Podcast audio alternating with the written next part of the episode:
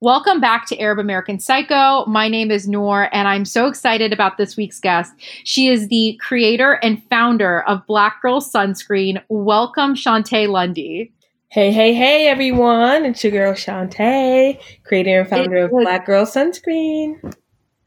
I am so excited to talk to you. We were just chatting like briefly before we started recording and we were we were talking about how our weeks have been going and and we just both were like mutually sharing this feeling of like the last week has been it's been a weird weird interesting time uh, no, no, agreed. So ever since, um, you know, from like a from a world perspective, we were waiting for results on um, what seemed like, well, not even seemed like, but a divided United States. And if you're on one side, you're kind of like, what in the hell? How are these people? Uh, you know, just thinking about their money? How are they just thinking about taxes as opposed to, you know, the other side where it's no longer political, it's more about mm-hmm. morals, principles, values, and being a decent human being. And I thought that was really surprising to see the results of that right? Where that stuff, morals, principles, values was just kind of thrown out of the window. It was, yeah, no, I, I want to protect my money. Like, no, like taxes, taxes, taxes. So um, for me, I don't necessarily talk about my political uh, stance. Um, and to be honest, I lived in a Tete bubble. A Tete bubble is where I, um, you know, Shontay, so Tay, you know, last three letters yeah. of my name, um, where I just didn't pay attention to politics for the last four years because I felt like, um, it was just out of this world right? It wasn't like the, the norm. And it's okay not to be the norm, but it was just so egregious that I was just like, I have to tune out and have my own sanity.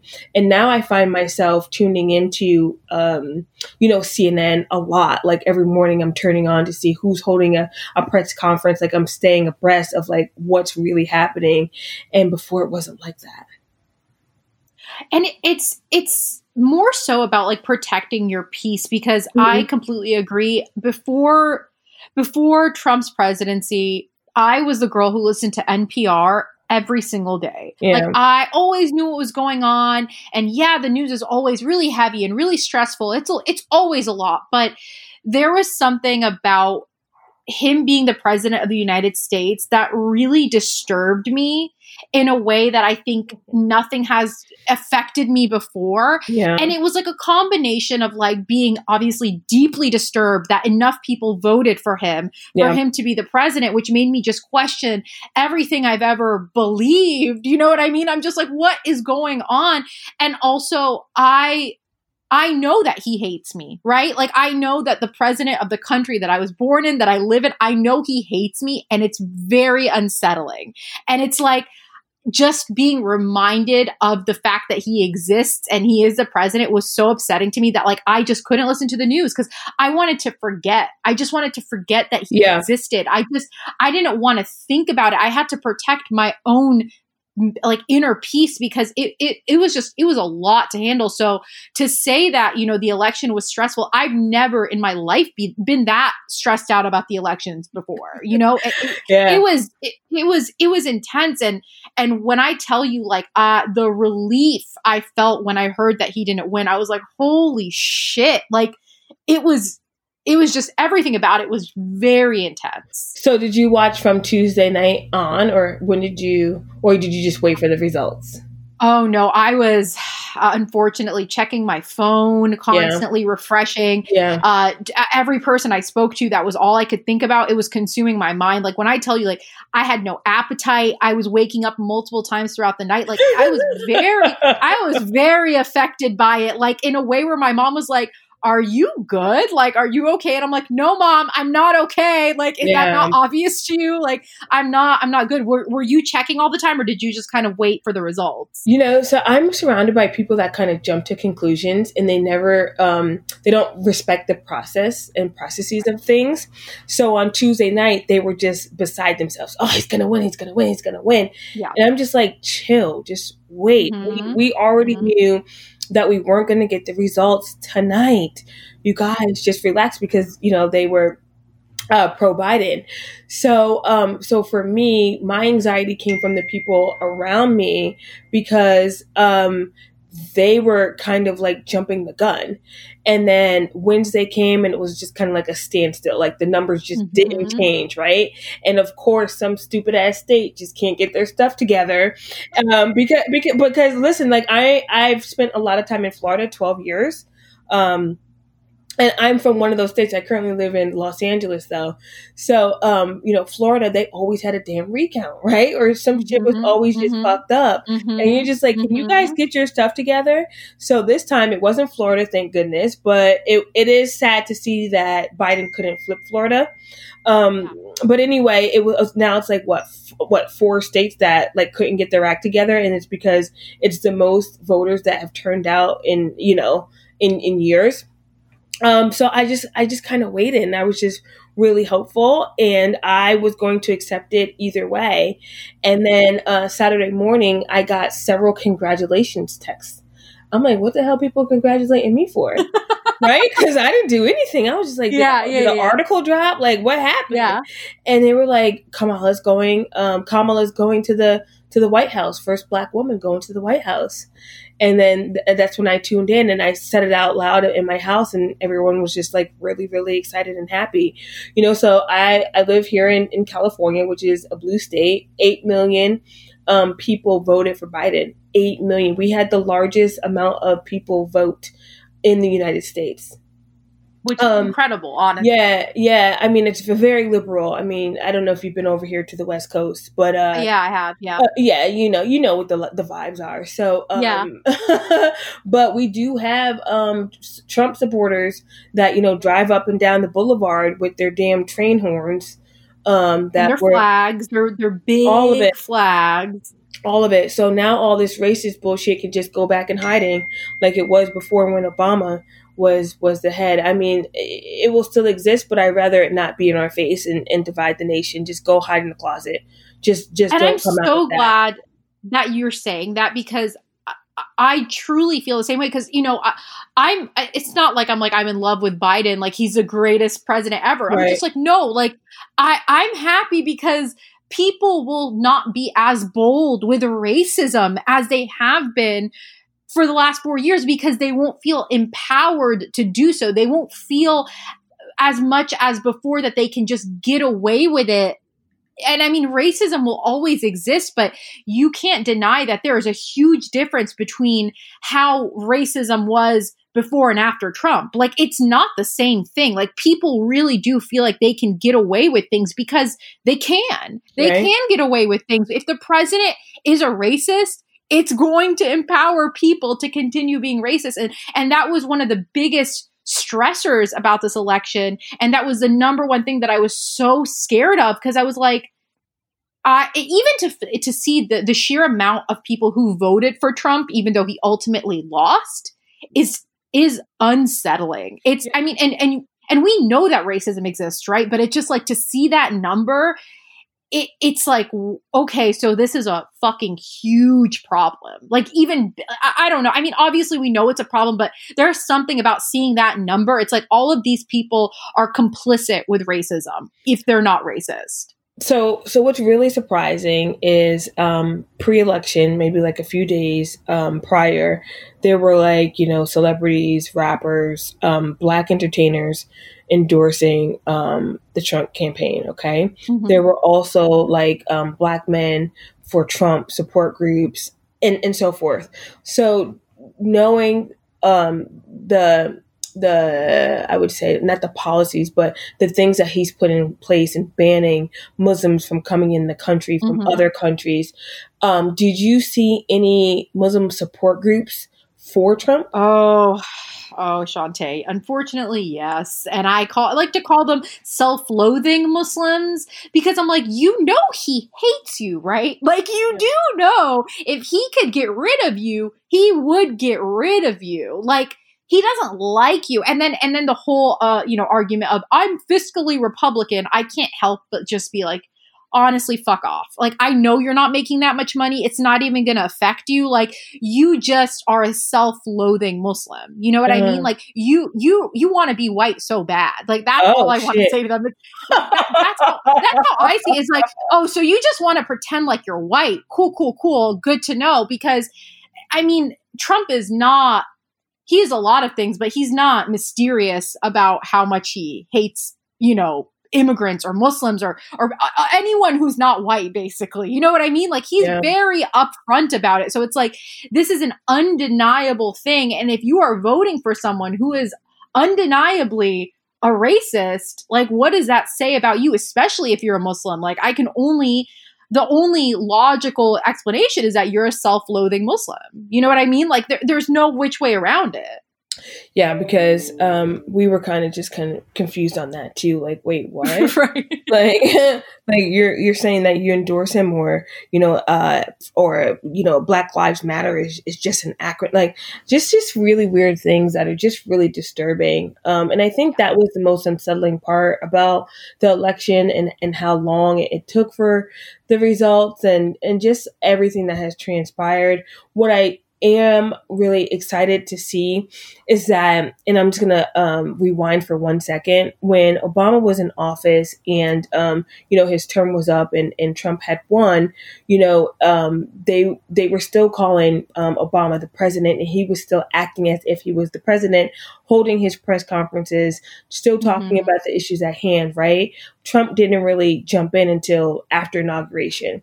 So what we see differently here is Biden saying, I want this job.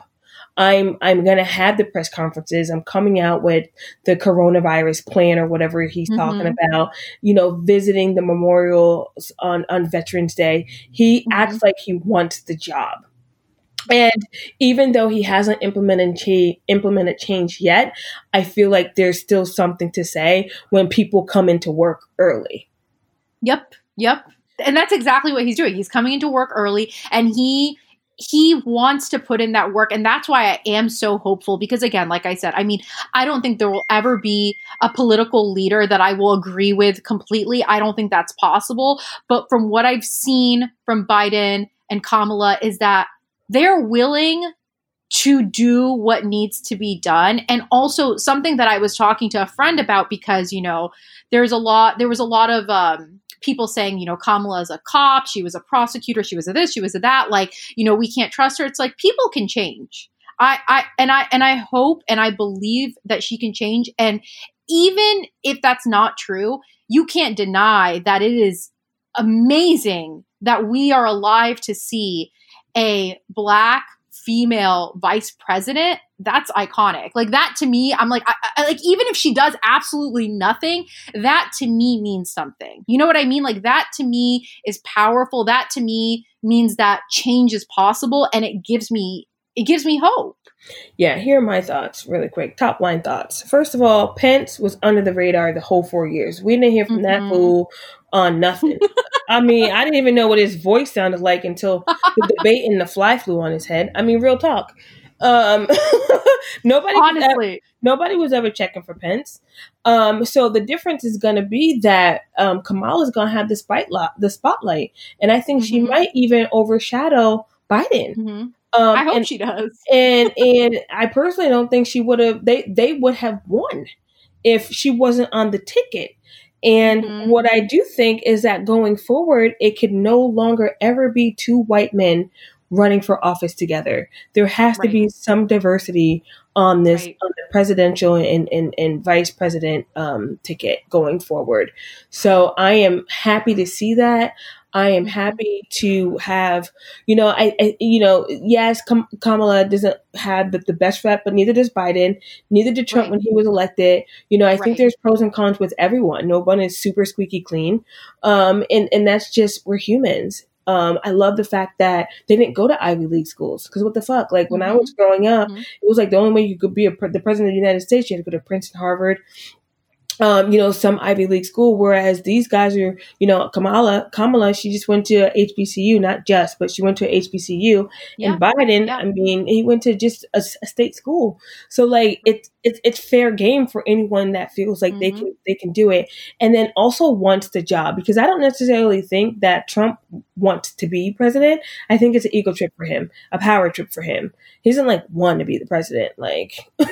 right. It's it, to him. It's it all down to being in a position of power. And and and also like he he I genuinely think he like loves the attention. Yeah. like like which is ridiculous to say about a man who's approaching 80 that he oh he loves the attention but like he really does. Like he he feeds off of the attention. He wants the focus to be on him. He says outlandish things for attention because like he thrives on it which is again very disturbing that a president is just so attention seeking that it's like, dude, you're the president. Like, you should be doing important things, not tweeting. Girl, I'm surprised he knows how to, but he listen. Those little fingers of his, they be going to town. I I can't type that fast on my phone. I know people that can really type. You know, you ever seen somebody moving their thumbs real quick? Yeah, that, yeah. That's him, like a black on a BlackBerry. But anyway. Oh my god, he's he's ridiculous, and and more than anything, I'm looking forward to us never having to talk about him again. Like never genuinely, I'm again. like. I can't wait till he just becomes irrelevant and he's just like a D list reality TV star who has millions of failed businesses that have gone bankrupt and he's just, he's a mess. He's literally, he's a fucking mess. So I can't wait for him to just no longer even be a topic of conversation. Um, and, think, and yeah. Do you think Melania's going to divorce him?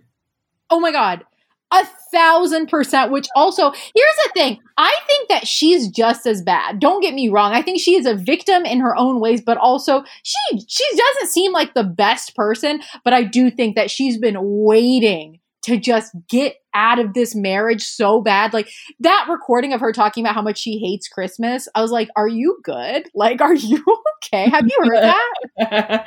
uh, I heard her not wanting to decorate the White House. Right. Yeah, right, yeah. Right. I just heard a snippet of it.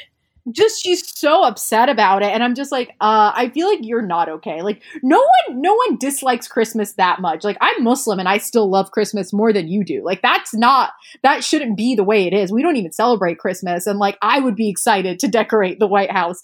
Um, but yeah, I mean, it's just it's all been so ridiculous. And and and you know traveling internationally in the last four years and just hearing the way people react to you saying oh i'm from america and they're just like oh they laugh at you. Yeah they laugh. I'm really looking forward to that hopefully no longer being the narrative. Like i really really hope that you know things will get better and they will change and there is so much work that needs to still be done. Obviously like this isn't you know it's not like oh trump is gone. Now everything is perfect. Like no america is still very broken and there's a lot that needs to be done. But I really do feel this kind of hope that I haven't felt in so long that like things are going to hopefully move in the right direction and progress will be made. And and Kamala being in the in the position of vice president is kind of an important piece of that progression you know? Yeah yeah yeah yeah. No this is this is all true things. Um so you know i think that one of my questions to you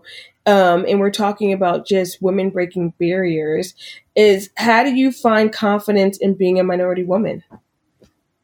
I mean, honestly, I think for me, I was raised around my mother, who's a very confident woman, and she's just kind of one of those moms that it's like, how can you do a million things and like still, you know, still be like able to function. You know what I mean? Like genuinely, like she has six kids. She has always worked. She has multiple degrees. Like my mom is a hustler. She really is a, a she does everything. And so mm-hmm. being around that for me personally really made me feel like nothing is out of reach, right? Like there's nothing that I can't do because that was the example my mom set for me is like, you can do anything. Like, don't let time, family, you know, other obligations stand in the way. If you want to do something, you can 100% do it regardless.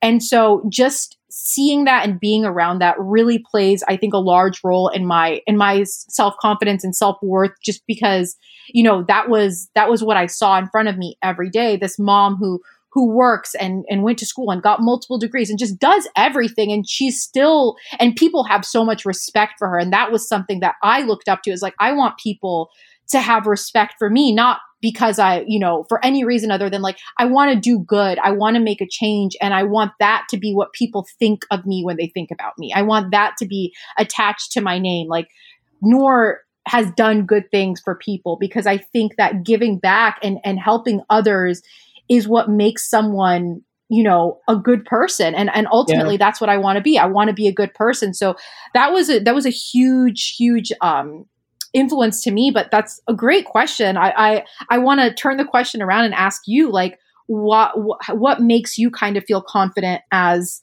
as a black woman living in america? Well you know it really ties into even where i am today um, on this mm-hmm. entrepreneur journey um, the number one question is like how how have you gotten here and, and what advice do mm-hmm. you have for um, aspiring um, young female entrepreneurs or not even young but just aspiring um, female entrepreneurs and um, mm-hmm. it's about my the confidence that I've had um, instilled instilled in me from a little girl stemming from my my grandmother and uh, you know, so today's a big day for me. Um, it's Veterans Day, so my my entire family um, served in the in the military. Um, both. Oh wow! Yeah, three uncles in the war. My mother, um, not in war, but um, she she served four years. Um, so I was born on an army base, and my grandfather was also in the war. Um, but with that, my grandmother always just taught me to hold my my head high, and they also told me that I was always going to be a black girl living living in this world, and I needed to figure out how to navigate through that through this landscape, knowing my mm-hmm. complexion and, and, and what I was. So to be the best at whatever it is I did.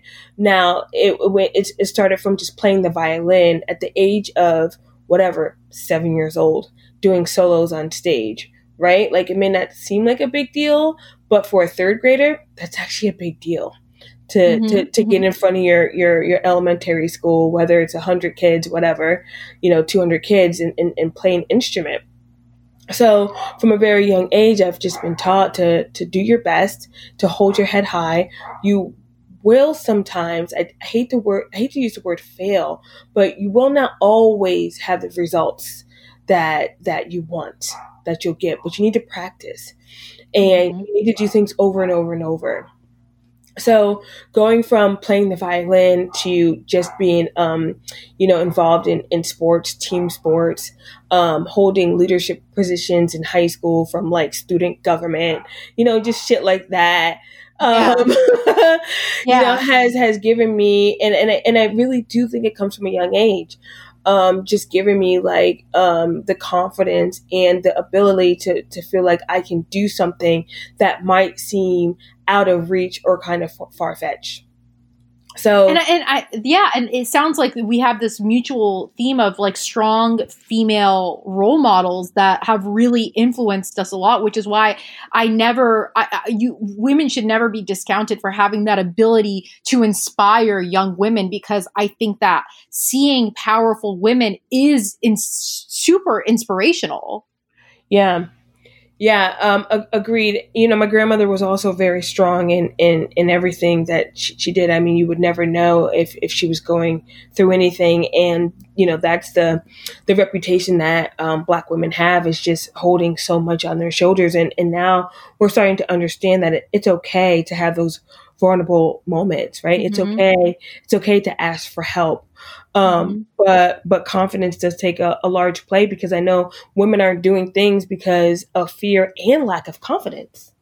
Mm-hmm. That they can actually implement it or go through with it, follow through, and have positive results. So that's like my story. Like that's the structure of in the foundation of, of who Shontay is, a confident young black woman that is a risk taker um, and constantly removing herself from old environments to put herself in new environments to see what's going to happen. And what I mean by that is, um, you know, I live in Los Angeles, but I'm originally from upstate New York. Um, that's where um, I spent majority of my, my childhood, and um, that's where I did my undergrad. And then I moved down to South Florida, Miami, specifically and spent 12 years there and then came over to Los Angeles about a couple years ago. So um, I say that I removed myself uh, from old environments because in my mind it was just kind of like been there, done that. Like what's mm-hmm. next? Looking for, looking forward to something to conquer. And that's exactly what I'm doing. And not everybody has that same mentality. Like my sister hasn't left home in terms of the community, right? Like she's built her life there. Her and, you know, her, her husband or partner, they're there. Like they're going to be, they're rooted there. They're not moving anywhere else. And that's okay, right? To, to each his own. But I do think sometimes in order to get fresh new ideas and, and have create, creativity sparked, you got to switch it up. A hundred percent. Yeah, you're you're you're completely right because you're removing yourself from this position of just comfort, right? And when you remove yourself from those comfort zones, you got to kind of like think on your feet. You have to become a little bit more self-sufficient, a little bit more independent. And all of those are tools to achieving whatever goals you're trying to achieve, you need to have those tools. You need to be able to motivate yourself. You need to be able to get shit done for yourself because no one wants you to do be more successful than you do. You know what I mean? Like you are the person who is going to make that happen. And you know, hearing hearing you even talk about just kind of your your earlier years, it's just like this all kind of makes sense. But what I want to know is when did you kind of realize that you wanted to become an entrepreneur? I don't know if I did. it was it was more of you know how you just like kind of like fall into something or you might I, I, I don't know if you can relate to this or whoever but um you might just like start like talking to a guy or you're like mm-hmm. talking to somebody right and then you just like start dating and then like all of a sudden you guys are like together and you're like oh how that right happen? Right. Right. So it's like that's the analogy I'm going to use because that, that's how I feel about like Black Girl Sunscreen. And things are always changing in in this space and and being on this journey. It's not a linear path. So when I um you know discovered that you know there was a, a white space in the market on um, sun care for women of color, was just kind of like okay, can I create a solution to the problem? And once I was able to wrap my head around that, I was like, okay, this is going to be a dope product. Um, you know, I want to have moisturizing ingredients because I am my own consumer, my own customer. Mm-hmm. Mm-hmm. And um, you know, when I get out of the shower, I immediately reach for um, a lotion, a moisturizer, something that's not going to that's you know gonna clear up the ash, right? Because that's what the soap right. does to your skin. So anyway, um, I didn't uh, when I grew up, like entrepreneur wasn't like a word that we used, right? Neither was sunscreen. It, it, was equivalent, right? Like when I was in school, it was like you you aspire to be a doctor, a lawyer, an astronaut, even the president of the United mm-hmm. States. Mm-hmm. Never, never a, bu- a businesswoman or a businessman. Never, never those words.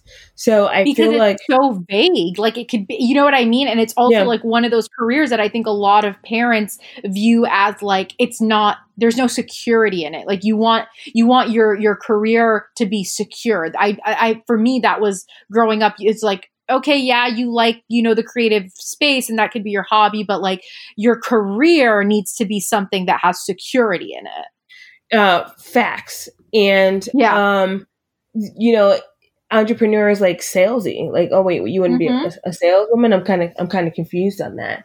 So um, it, there wasn't a time where I, I, thought that I wanted to be a quote unquote entrepreneur. I still don't say that I'm an entrepreneur. I I just I say that I'm on this journey.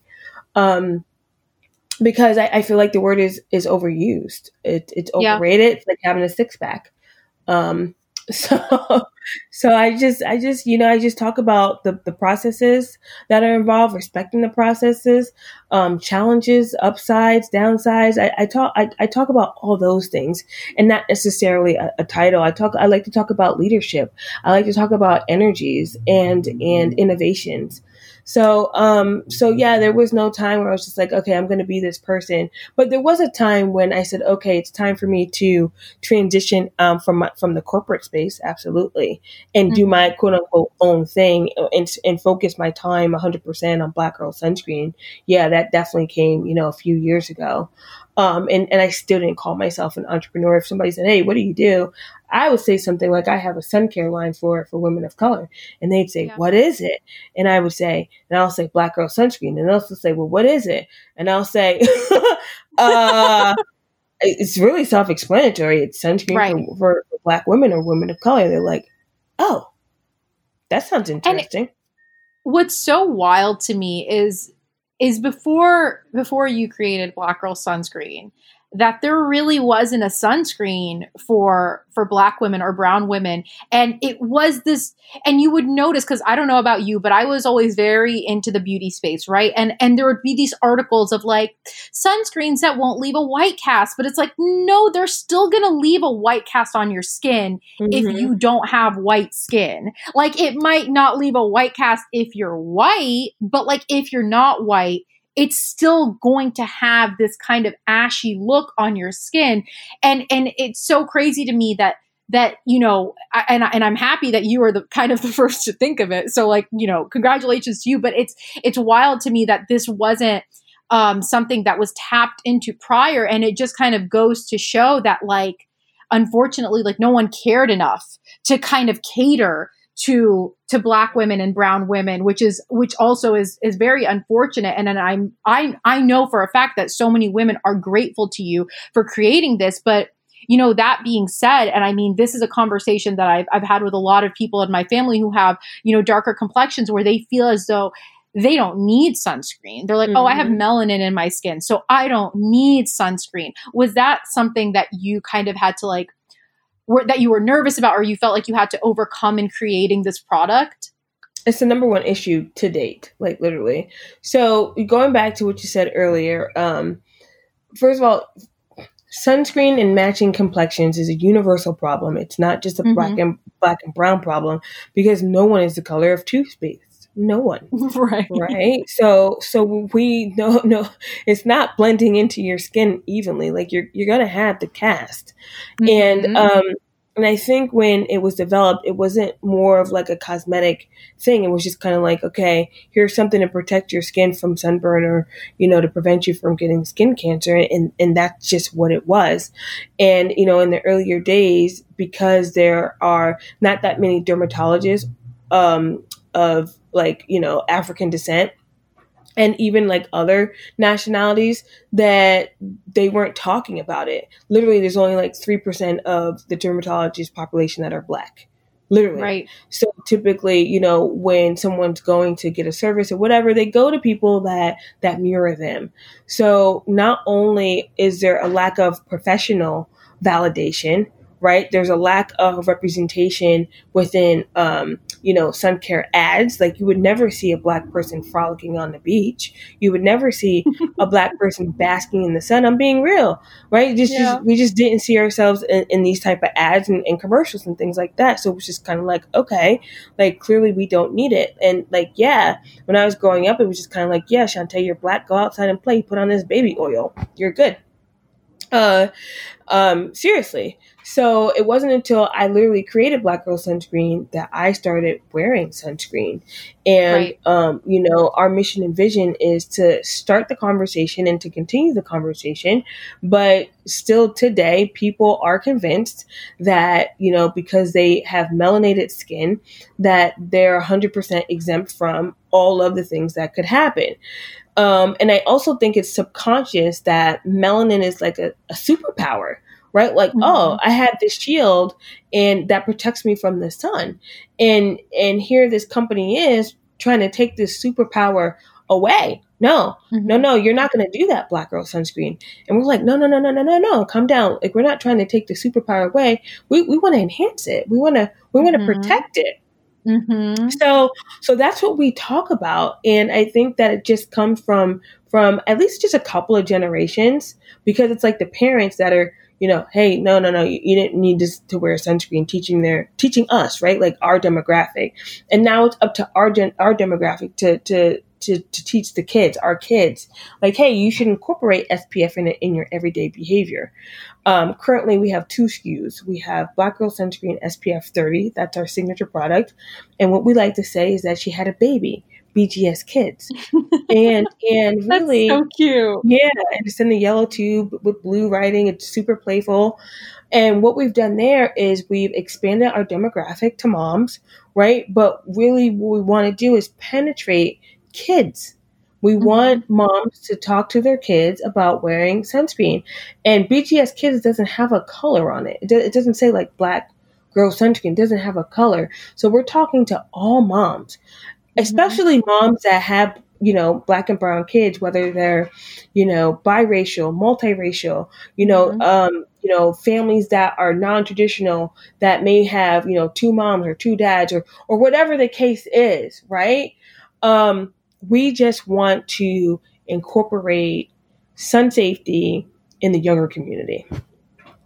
And honestly, Shontay, like literally you saying that to me, I'm like, thank God for you because I genuinely think that if more people grew up getting into the habit of wearing sunscreen it wouldn't even be a question at this part at, at, this point right? And and and skin cancer and melanoma these are all real issues that you know regardless of your skin tone you are susceptible to it. And it's and it's scary and it's serious and protecting ourselves from the sun. Sun is so important. And I, and I love that you know, you mentioned that, you know, it doesn't matter, you know, what your mom or your parents look like because my sister, she's she's basically my complexion and her boys are are brown. They're on the darker um, end because her husband is from Guyana and she does struggle with finding a sunscreen for them mm-hmm. that doesn't leave a white cast on their face. And so and her son who's 5, he doesn't like it. He doesn't like the way it looks. He's like, I don't like this. Like get it off of me and you'll see him at the beach. She'll be trying to put sunscreen on him and he's literally like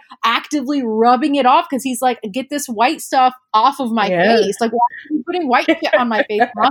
And and another thing that I love about about um, Black Girl Sunscreen is that it's reef safe, which like I mean, there are so many sunscreens that people don't even realize are not reef safe. And yeah. like the fact that, you know, you you've taken so much it just you've thoughtfully created this product that it, it, it really feels like this is maybe one of the most thoughtfully made sunscreens, genuinely. And I love sunscreen. Like, I have an episode of my podcast where I basically scream for an hour about how everyone needs to wear fucking sunscreen. This is not a joke, Shontay. I'm telling you, this is a real thing that's happened. Like, I don't know if you're aware of this. I love sunscreen because melanoma is a real thing. You know what yeah. I mean? So it just yeah. like, we need to be we need to be protecting ourselves. And so you have created this product that also like checks off all the boxes, which by the way, I'm just going to plug this really quick, guys. If you didn't know, Black Girl Sunscreen is at Target. So it's like readily available to like everyone. And like, I just really love that you kind of have thought of of the bigger picture, right? It's not just about protecting, um, you know, women. It's about protecting everyone, even even your children. Everyone, everyone in the family needs to be protected. Yeah, so so I'm gonna give me a little hard hard question here, right? Because I think naturally it could come up like, well, do you feel like you're limiting yourself with the name? And the thing about it is like it's kind of like it's kind of similar to your your podcast name, mm-hmm, right? Like mm-hmm. this is who you are, and um, this is who I identify with. So shit, I'm about to say it. Like I'm about to name the product this. Like it is what it is.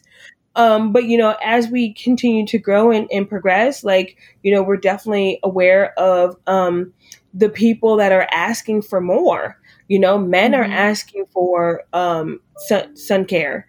Um, mm-hmm. You know, um, people are asking for not just you know the lotion; they want sprays, they want um, sticks. They just want different um, applications of the product.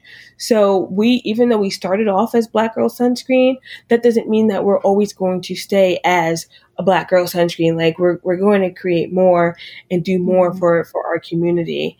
Um, so that's that. I mean, it's been so rewarding um, for the last four years. It's definitely been um, a crazy ass journey because here we are. Like, I'm just a little girl from upstate New York, um, you know, just trying to figure out her way through life. And this is where I landed. And I feel like people are put on this earth for, for reasons.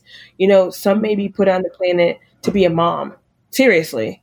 Right? Mm-hmm. Some some may be put on the planet to be educators, like your mom. Right? Mm-hmm. And and and here I am, you know, in my late thirties, um, you know, doing black girl sunscreen. And, and I think this could be my purpose.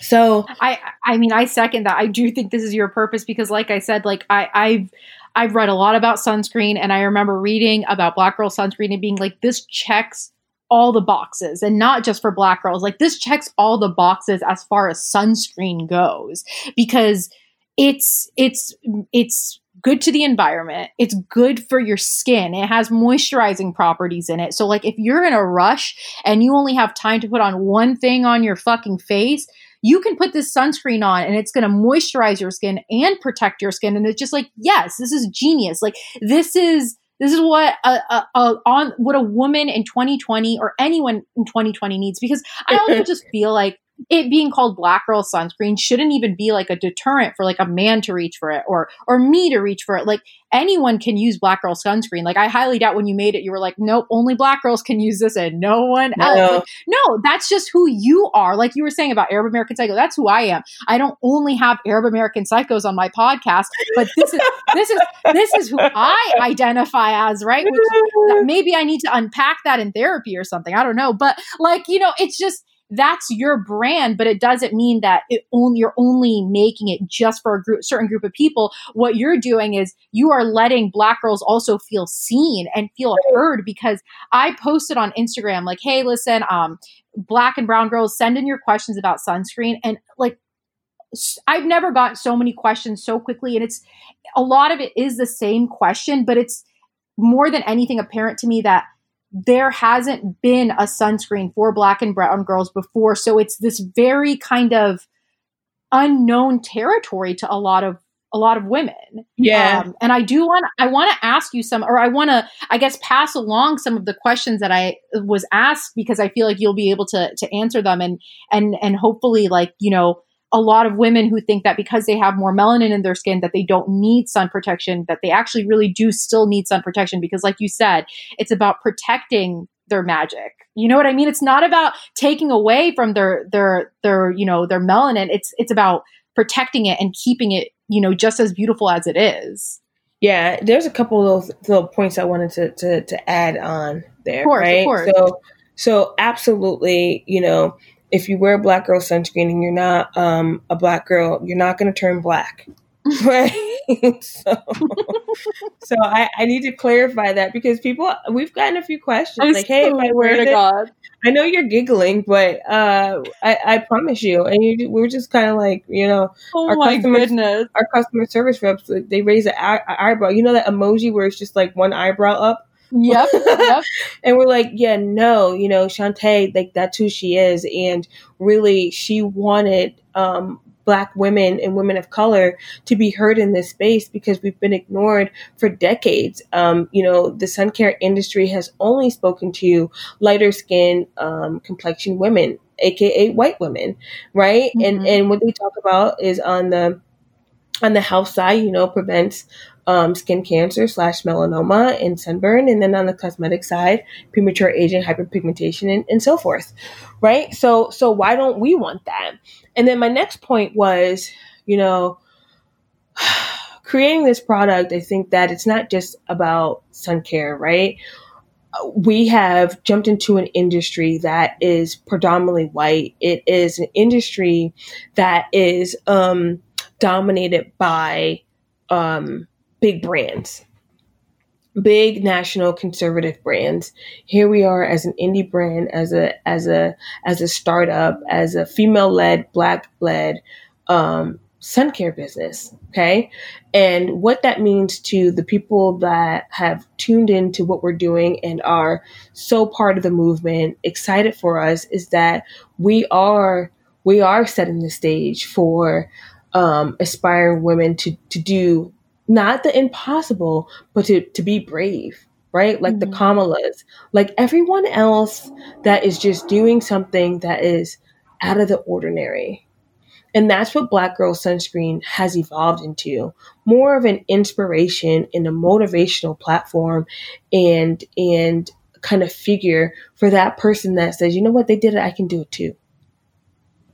A hundred percent, a hundred. Because I think for a lot of I, I don't want to speak on you know behalf of black girls but i can say as a as a female who's a minority and not seeing myself represented in these positions of power definitely, definitely makes you question whether or not you can achieve your dreams or your goals because you aren't seeing that in front of you. And that's why I feel really lucky that my mom was just kind of like, I mean, she never would say fuck this, but she was kind of like, you know, fuck this. I'm going to do what I want to do and I'm going to achieve what I want to achieve and nothing is going to stand in my way. And so seeing that, I feel privileged to to witness that and to feel inspired by that, but we don't all have these role models available to us where we're we're seeing images of ourselves in them.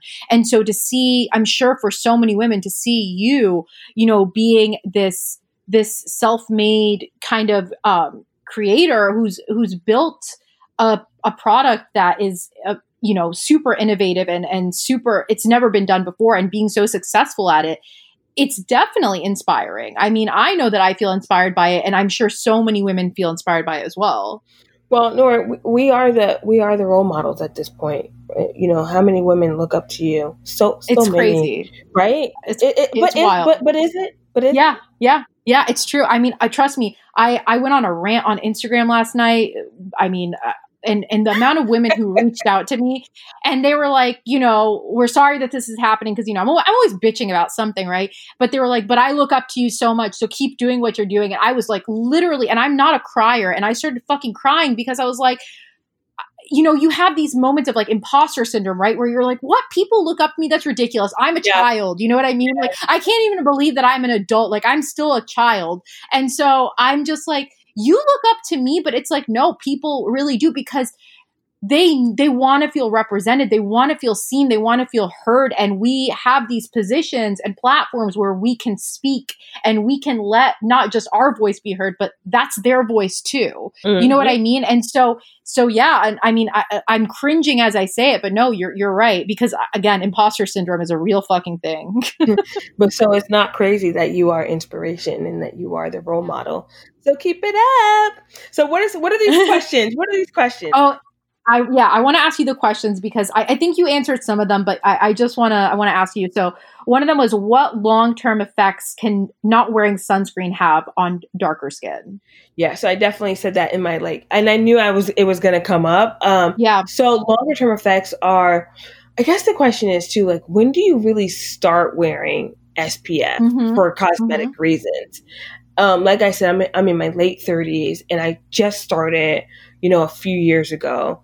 Um, so I would say the effects are with black people and brown people, um, there's our skin doesn't really wrinkle; it just starts to drop, right? It starts mm-hmm. to sag. Um, so so helping just the tightness, the firmness of your skin, wearing SPF will will um, will help that. Um, the hyperpigmentation and the dark spots. So SPF will also help even out your complexion. Um, right. And those are big ones because that's like the number one reason why a black woman or a woman of color would go to the dermatologist is to fight hyperpigmentation. And then the dermatologist is going to recommend incorporating an SPF into your skincare regimen. So, and those that, are, yeah. I was going to no, say sorry, those are those are long those are like long term cosmetic effects, right? So to be honest, the cases of melanoma and skin cancer within our community, black, brown, is very low, right? So, and I'm not here to to scare anyone, right? Like it's a preventative measure. You wear it if you're in the sun long long term, and if you're doing it because you want to stay fly, right, and preserve your your youth, mm-hmm. then then I, I, would do so. And I, you know, in, in your 20s is is an appropriate age. I mean, I know many 20 year olds that are wearing um, SPF on a daily basis. Yeah, definitely for sure. And and and and you're totally right in that it's it's more so I think for darker complexions about kind of maintaining that look that they have. Um, because I mean, I, I can look directly at my dad. He he has a darker complexion and he does not look his age at all. Mm-hmm. Like if if he, you know what I mean? Like, uh, sorry, mom, to throw you under the bus, but like my mom is is very fair and she has tons of wrinkles, and my dad literally only has like two wrinkles on his forehead. It's actually wild, and I'm like, God, why did I not inherit those genes? But anyway, um, uh, another question I got was, how much SPF should you be applying? Um, the minimum. Oh, so the the amount. Okay. Yeah. Oh, there's, there's so many different things going around. So in terms of Right. the level of SPF, it should be 30 minimum, right? So sun Mhm. protective factor of a 30 minimum. Um, really, you know, 50 is is is enough, but there's not much difference there. I wouldn't go over a 50. Um, it's not FDA regulated, but that's a whole Right. nother conversation Right. you know so some people will say um you know a tablespoon um the two finger rule. I personally say that i think it's up to your skin right? Like how much do you feel comfortable putting on before you feel like it's too much right? Like i'm going against what dermatologists will recommend whether that's you know a quarter cup. Seriously they're they're recommending putting on that much so i'm not a professional i'm, I'm not a dermatologist but I follow my intuition on many things. And if I feel like some shit is too much, I'm like, let me mm-hmm. dial it back and let me just put on a you know a drop on each quadrant of my face, and then I'm good. So And that that's my recommendation. and then someone had asked sunscreen during winter, yes or no, or does location factor into that decision? No, absolutely, absolutely, yes. Because the mean, sun is always there, you know. Well, well, so let's forget about the sun. Let's just talk about winter months, colder months. It's dry as shit outside. like, aren't we trying to to to to stay hydrated, our skin, and and be nice Yeah. and plump, right, and, and juicy like a Mhm. glazed donut? hmm That's when you need to um, be applying your your your sun care for sure. It doesn't matter if you're going outside. You could literally just wear sun sun sunscreen all day in the hundred house. percent. And and and yeah, and that was another question that I got. It was, you know, um, how often should I reapply sunscreen if I'm indoors? Oh, I I would just say once is adequate when you wake Right. up. Yeah. Yep. Yep.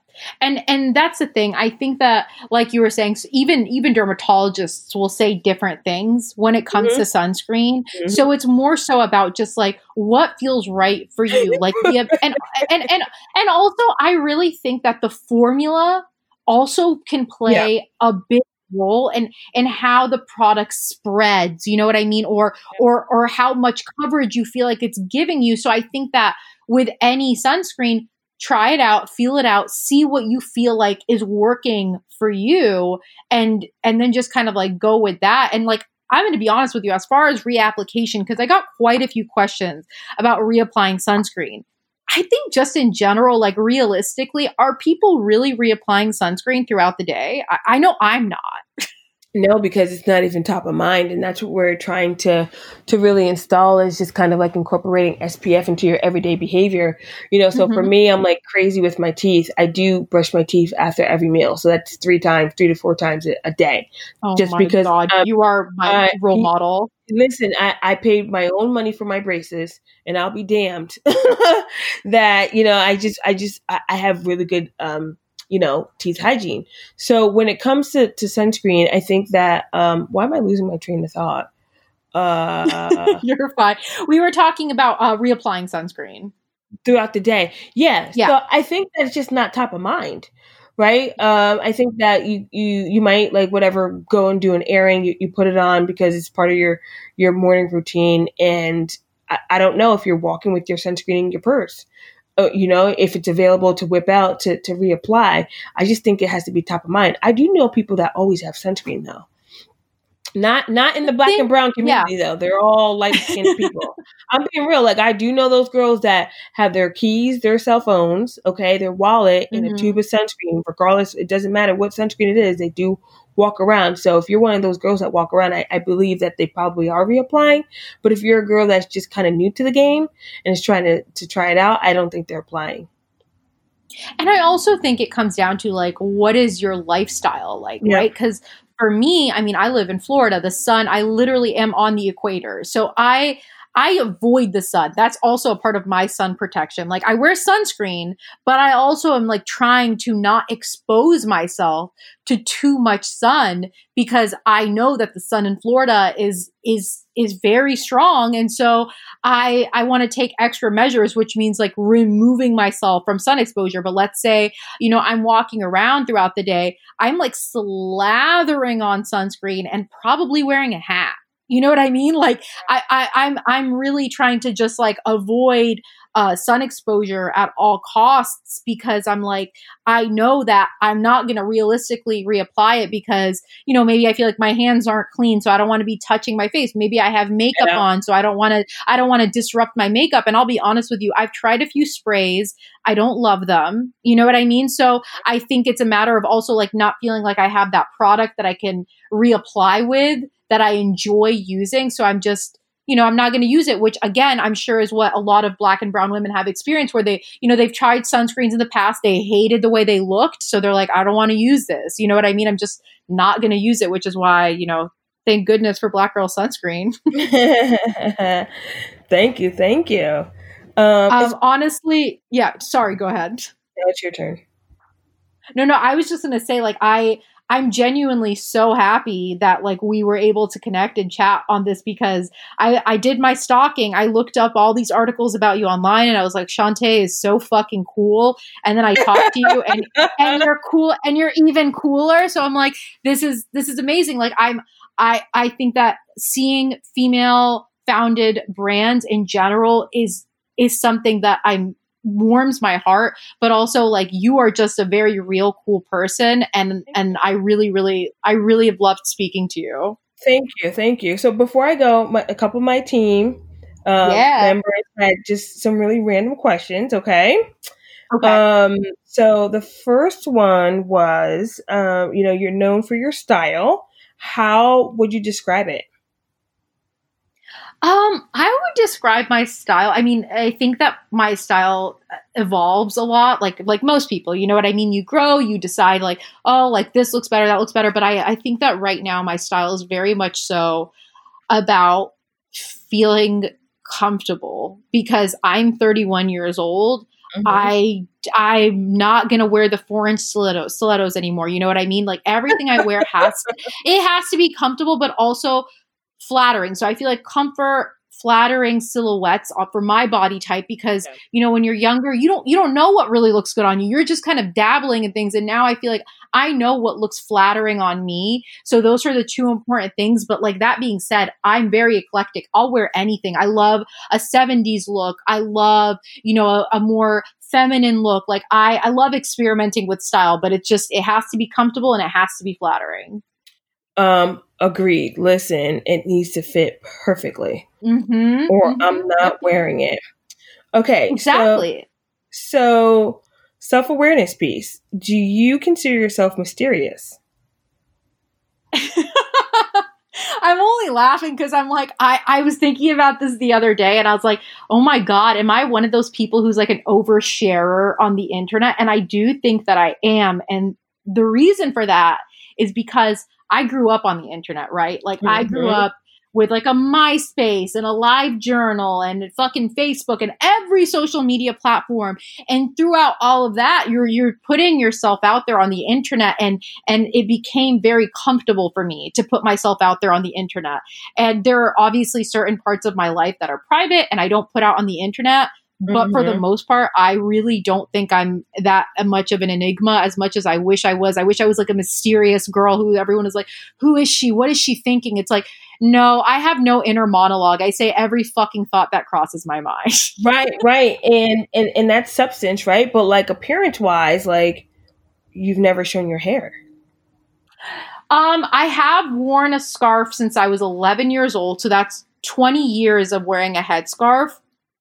But I don't I've never thought of it as mysterious. I did used to joke about it in college because guys did make comments about it being like, ooh, it's mysterious. And I would just be like, all that's under it is unwashed hair. You're not, it's still hair. Do people ask you like what color it is? Is it curly? Yeah. Is it Oh, oh, people definitely, definitely, definitely have asked me that, and and I think that every person kind of has like a, or every Muslim woman ha- feels differently about it. I'm just of the belief of like, if I'm not going to show it, I'm not going to describe it either. You know what I mean? Like, I mean, hair, I mean, hair, hair is hair. So like, if I describe it to you, like, you know what I mean? Like, it, and and for me, it's not, it's not even so much about like, you know, oh, I'm covering my hair. For me, it's more so just like a a very open way of saying I am Muslim. You know what mm-hmm. I mean? Mm-hmm. Like, just in case you didn't know, because I'll be honest with you, if I didn't wear a scarf, I could pass off as any other white girl. And there's nothing wrong with that, but that's not what I want to be. You know what I mean? I want people to see me and know, okay, she's Muslim. And I want that to be maybe the first thing you think of when you see me. I don't want it to be the only thing you think of when you see me, but I want to make it clear that that's who I am because it is a part of who I am and it's important to me. Wow. Very, very yep. deep. Yes, very, yep. very deep. okay, let me see what my the last question was. Let me see if it's worth saying anything. Can I just say that I love that you have prepared questions for me? I don't think this has ever happened in the history of Arab American Psycho. We're like 80 something episodes deep, and you are the first person who before we even started, you're like, by the way, I have some questions for you. So this is very exciting. Yeah. Well, this is um this, you've probably been asked this before. Okay, so first of all, for the for the for the ignorant people out there, they will probably say that it's Arab. Arab American Psycho podcast. Am I lying? Am I lying? No. Um, I, I, I, no one's ever said that to me, but I'm sure some people think that it might be spelled as Arab. I, I, I am I mean, I, we, we, like as someone who's lived my life as an Arab person, people have definitely said Arab, and I always assumed that they were joking. But you know what? No. Maybe they weren't. Maybe they weren't.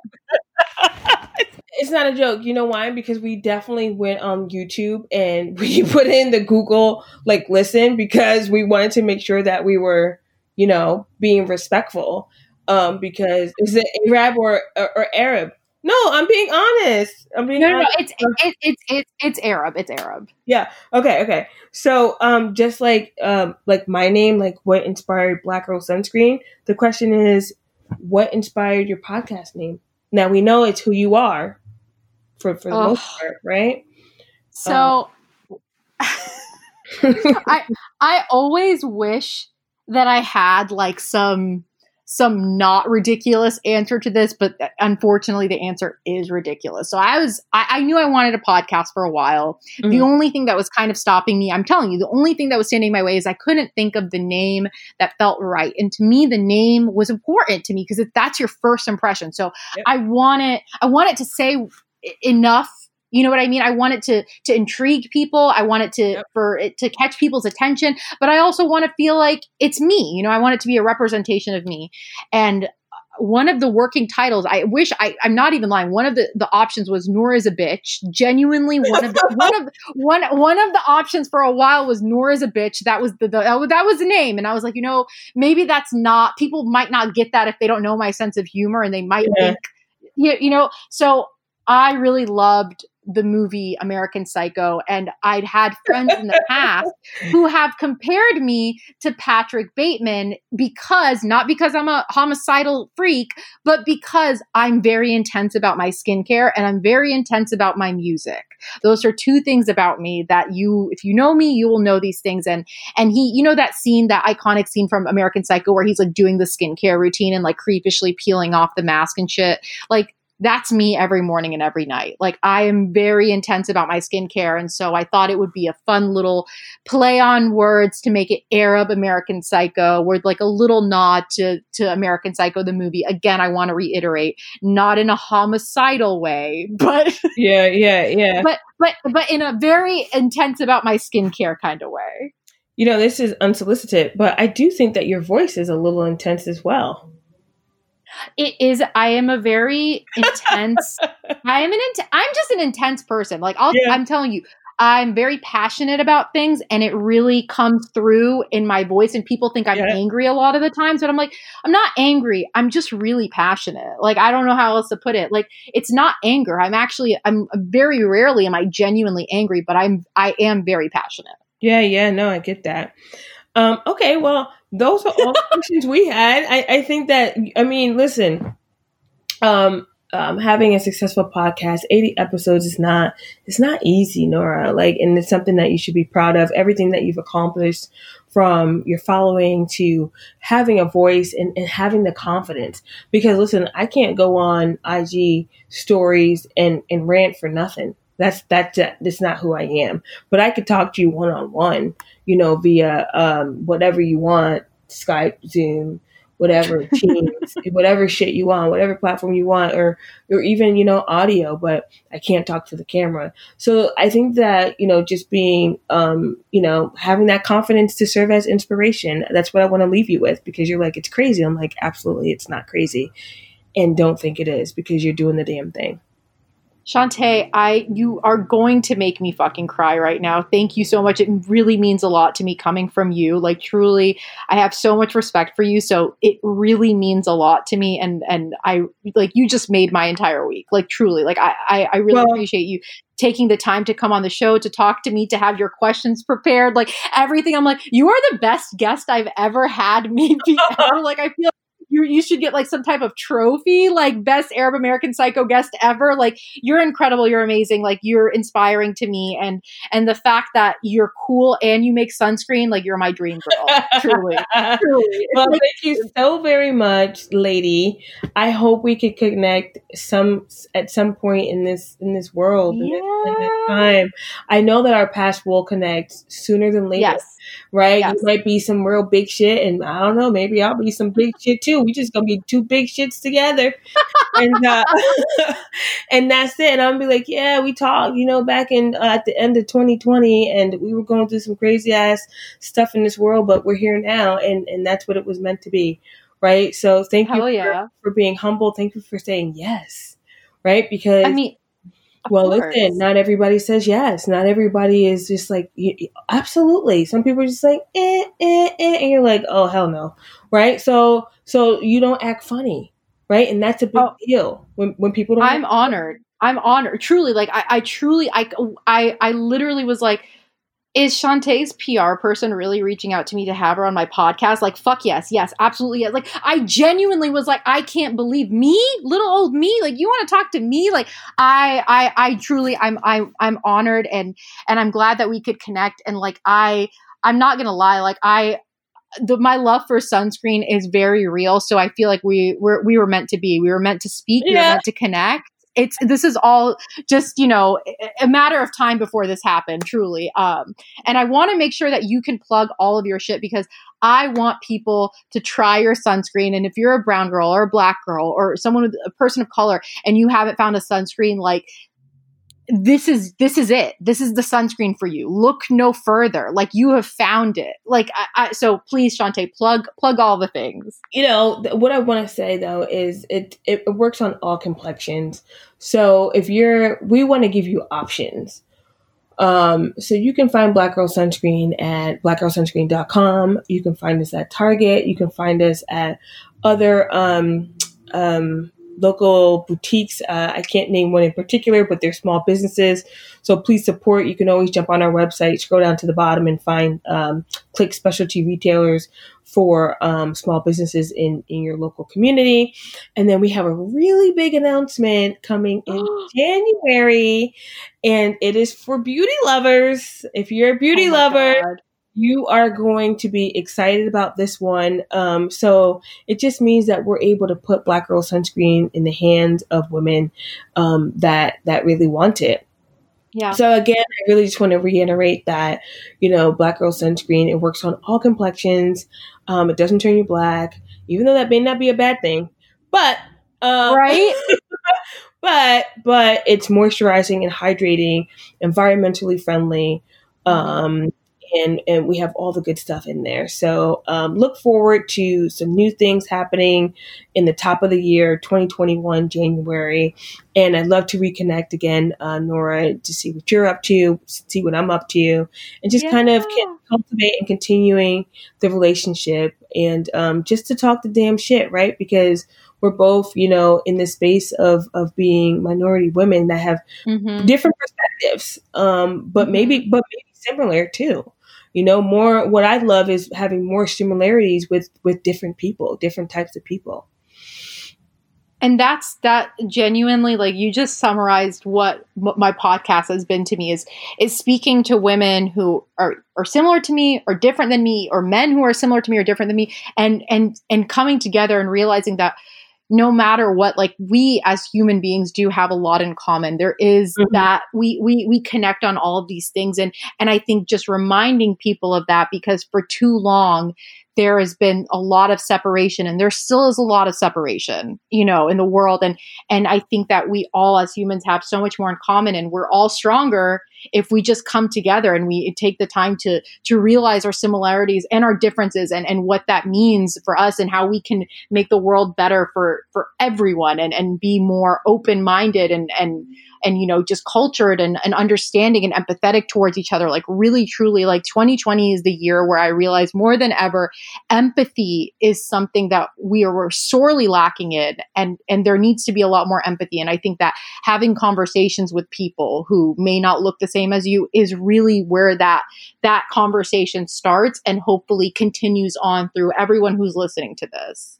Yeah girl. I can't even say nothing after that Shontay, literally, I'm like, uh, I hope you know that we are now friends. Uh, and so everyone just witnessed our friendship come to fruition. Um, it's been such a pleasure to chat with you and to get to know you. And then, as always, guys, you can follow Arab American Psycho on Instagram where you will see a beautiful picture of Shontay and her beautiful teeth because she really does have beautiful teeth. And uh, you can, like, when you were like, yeah, I take really good care of my teeth, I'm like, okay, that's I can see that your teeth are really nice. Um, yeah, as always. you know, go ahead. You gotta post some shit. You got to post the last one with my bantu knots. Listen, because uh, that one was that one's a good one. That one's a good one. You got to do the bantu. Well, I'll, I'll, i mean, honestly, I was looking through pictures of you that I could post. There is there is a lot of options, but you know, if there's one in particular you want me to use, send it over. Um, but yeah, uh, as always, you guys can follow me on Instagram at Nor E. Shontay, it's been a pleasure. Uh, guys, I'm going to have everything linked in the episode description, and I will talk to you guys next Sunday.